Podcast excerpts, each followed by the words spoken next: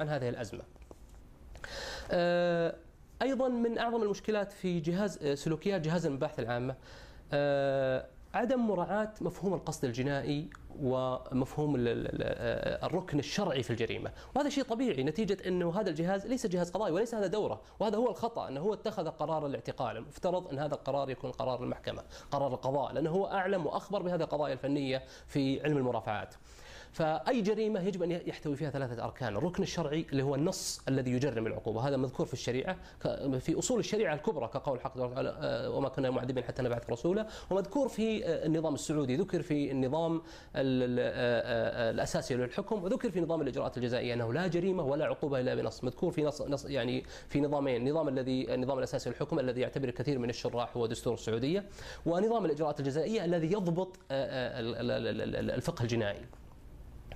آه، كثير من كيف يتم انتهاك هذا الركن الذي هو الركن الشرعي للجريمة الذي هو آه، آه، لا لا جريمة ولا عقوبة إلا بنص، كثير من القضايا التي يعني قبض على على بعض الشباب شبابنا واعتقلوا على أساسها هي قضايا لم تكن مجرمة جرمت لاحقا، من أشهرها قضية جمع التبرعات، قضية جمع التبرعات كانت قضية عادية جدا كانت قضية مطلوبة، كانت قضية تعرض على القنوات الرسمية آه، في في القناة الأولى والقناة وغيرها من القنوات السعودية الرسمية في الإعلام.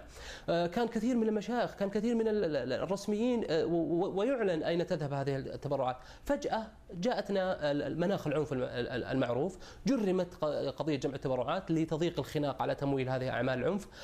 تم قبض القبض على كثير من الشباب آه، بحجة وذريعة جمع تبرعات لكنهم جمعوها في الوقت الذي لم تجرم في جمع التبرعات وأيضا آه، آه، هناك نماذج أخرى لقضاء لأعمال يعني مثلا المواد الصوتية والمسموعة حول الجهاد أو الأناشيد الجهادية في فترة ما لم تكن بل كانت كثير من القنوات الرسمية تستضيف مثل ذلك بل بعض الصحف كانت تستضيف مثل هذه المواد ثم أصبحت مجرمة لاحقا لأن لها صلة مشبوهة بأعمال قاعدة. لكن لا يمكن القبض على الشباب في في في وقت ما لم تكن فيه مجرمة هذه الأعمال. فهذا ما يسمى أيضا في الفقه الجنائي آه، يعني عدم انه لا يجوز التجريم والعقوبة بأثر رجعي، عدم رجعية التشريعات الجنائية، ما نمارسها الآن هو انتهاك لهذا المبدأ المعروف في الشرع والمعروف في كافة النظم الجنائية القانونية آه، آه، الوضعية في العالم. فهي قضية ما اتفقت فيها الشريعة مع يعني هناك استثناءات صحيح لمبدأ رجعية التشريعات الجنائية لكن في في أحسنها يعني مثل أن يكون أصلح للجاني يعني وليس وليس وليس الضد آه، من ذلك. أيضا من من من من يعني من الأدلة الشرعية على أنه لا يجوز التجريم بأثر رجعي. أن التشريعات القرآنية نصت على ذلك. فإن الله جل وعلا لما ذكر عقوبة الصيد قال حق تبارك وتعالى ليذوق وبال أمره. عفى الله عما سلف. فهذا التشريع ليس لما سلف وإنما لما يأتي. ولما ذكر حق تبارك وتعالى عقوبه آه، تحريم تجريم الربا قال الله سبحانه وتعالى وأحل الله البيع وحرم الربا فمن جاءه موعظة من ربه فانتهى فله ما سلف. حتى ما سلف من الربا أجازه الله سبحانه وتعالى ولم يدخل في التحريم. فهذه قاعدة قرآنية عظيمة عدم رجعية آه، آه، المبادئ التي تجرم هذه الأفعال. ما ما تصنعه جهاز المباحث العامة اليوم هو انتهاك لهذا المبدأ. يعاقب الشباب ويقبض عليهم بأمور جرمت لاحقا. ما هي أكثر حجة يذكرها ضباط المباحث العامة لهذه الاعتقالات المفتوحة؟ آه هذا كلام لا أنقله عن الناس، هذا كلام أنا يعني سمعته شخصيا من ضباط المباحث العامة، كانت الحجة التي يذكرها ضباط المباحث حجتان. آه الحجة الأولى قالوا إن ليس لديكم معلومات كافية عن موضوع المعتقلين أو الموقوفين، الحجة الثانية قالوا إن هناك شباب خرجوا ثم فجروا. أه سأناقش هاتين الحجتين. الحجة الأولى أن ليس لدينا معلومات. الحقيقة أن الموضوع استفاض الآن. والناس جميعا ينقلونه لا يمكن إسكات الناس والأهالي جميعا ينقلون هذه هذه المعلومات. هناك سجناء في قضايا المخدرات سجناء في قضايا السرقات سجناء في قضايا أخلاقية سجناء في قضايا آه، آه، كثيرة جدا.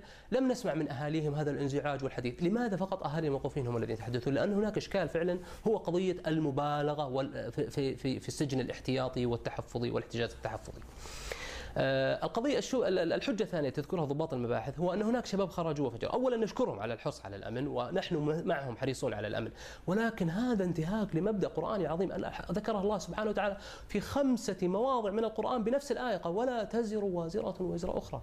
آلاف من الشباب نسجنهم ونعتقلهم لأن هناك آحاد من الشباب خرجوا وعادوا لمثل هذه الأمور.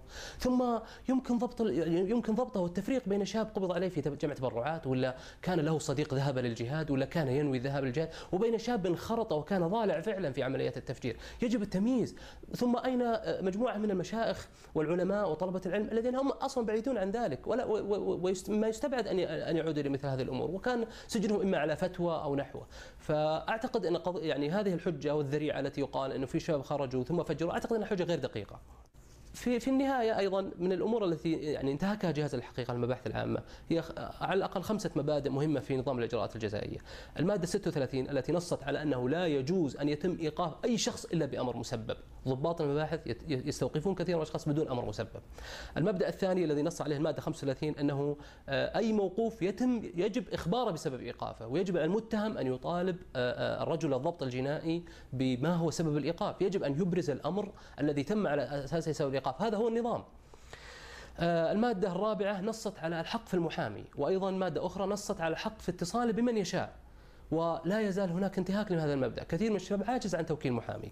المبدأ الرابع هو الحق في المحاكمة، ولا يجوز أن يبقى يعني هناك مدد أتاحها مع مع مع الاتصال بهيئة التحقيق والادعاء العام على أكثر الأحوال لا يجوز أن يبقى المتهم أكثر من ستة أشهر. بعدها يكون الإيقاف باطل يجب أن يذهب إلى المحاكمة. ونصت عليها المادة ال 114 من نظام الإجراءات الجزائية. أخيرا علنية المحاكمة. يجب أن يكون, يكون هذه المحاكمات علنية آه، ونصت عليها المادة 155 آه الذي أجزم به يعني وأنا صادق والله لست متزلفا ولا متملقا لأحد أن الملك عبد الله وخادم الحرمين لا يرضى بما يعني بما وقع خصوصا للنساء خصوصا النساء والحقيقة أن يعني الآن بدأ كثير يتساءل يقول اذا تمت معاملة النساء بمثل هذا الشكل. وهن أتينا لمناقشة المسؤولين في مظلمتهن فكيف سيتم معاملة أبنائهن الذين الذين الذين أخذوا بشبهة؟ فالذي يعني أثق به إن شاء الله تعالى أن خادم الحرمين أو الملك عبد الله لا يرضى بما وقع ولذلك نحن نطالب بمحاسبة آه، آه، آه، يعني من أصدر ذلك. ونتمنى لا يتكرر مثل هذه الحالات الخطيرة. ونتمنى أن يتم المراجعة الجذرية لملف الموقوفين. وتطبيق والصرامة في تطبيق نظام الإجراءات الجزائية. ومعاقبة أي ضابط من ضباط المباحث العامة ينتهك مثل أو يخالف نظام الإجراءات الجزائية. آه، وليس فينا خير والله العظيم إن لم آه، آه، يعني يكون لدينا الشهامة والنخوة والشعور بمأساة أخواتنا وشقيقاتنا في مثل هذا الألم الذي يصيبهن كل ليلة. يعني كثير من النساء والله لا أنام وكثير منهم اصيبن بامراض نفسية. والدتي تخبرني عن إحدى الأمهات زارتها تقول والله ليست فلانة التي نعرفها سلها الهم. والدي مرة أخبرني عن أحد أحد أحد الشيوخ الذي التقى به له أبناء وأقارب. يقول والله كل ليلة يعني آه، آه، نقف وندعي ثم لم يستطع والدي أن يكمل ثم يعني تأثر من البكاء. فالحقيقة والله إنها يعني قضية مؤلمة وملف مزعج، لا أدري يعني لا أدري متى سينتهي. ويجب أن يكون فيه وقفة جادة. اختم بقول الحق تبارك وتعالى إن أريد إلا الإصلاح ما استطعت وما توفيقي إلا بالله، والله تعالى أعلم وأحكم وصلى الله وسلم وبارك على محمد وعلى آله وصحبه أجمعين.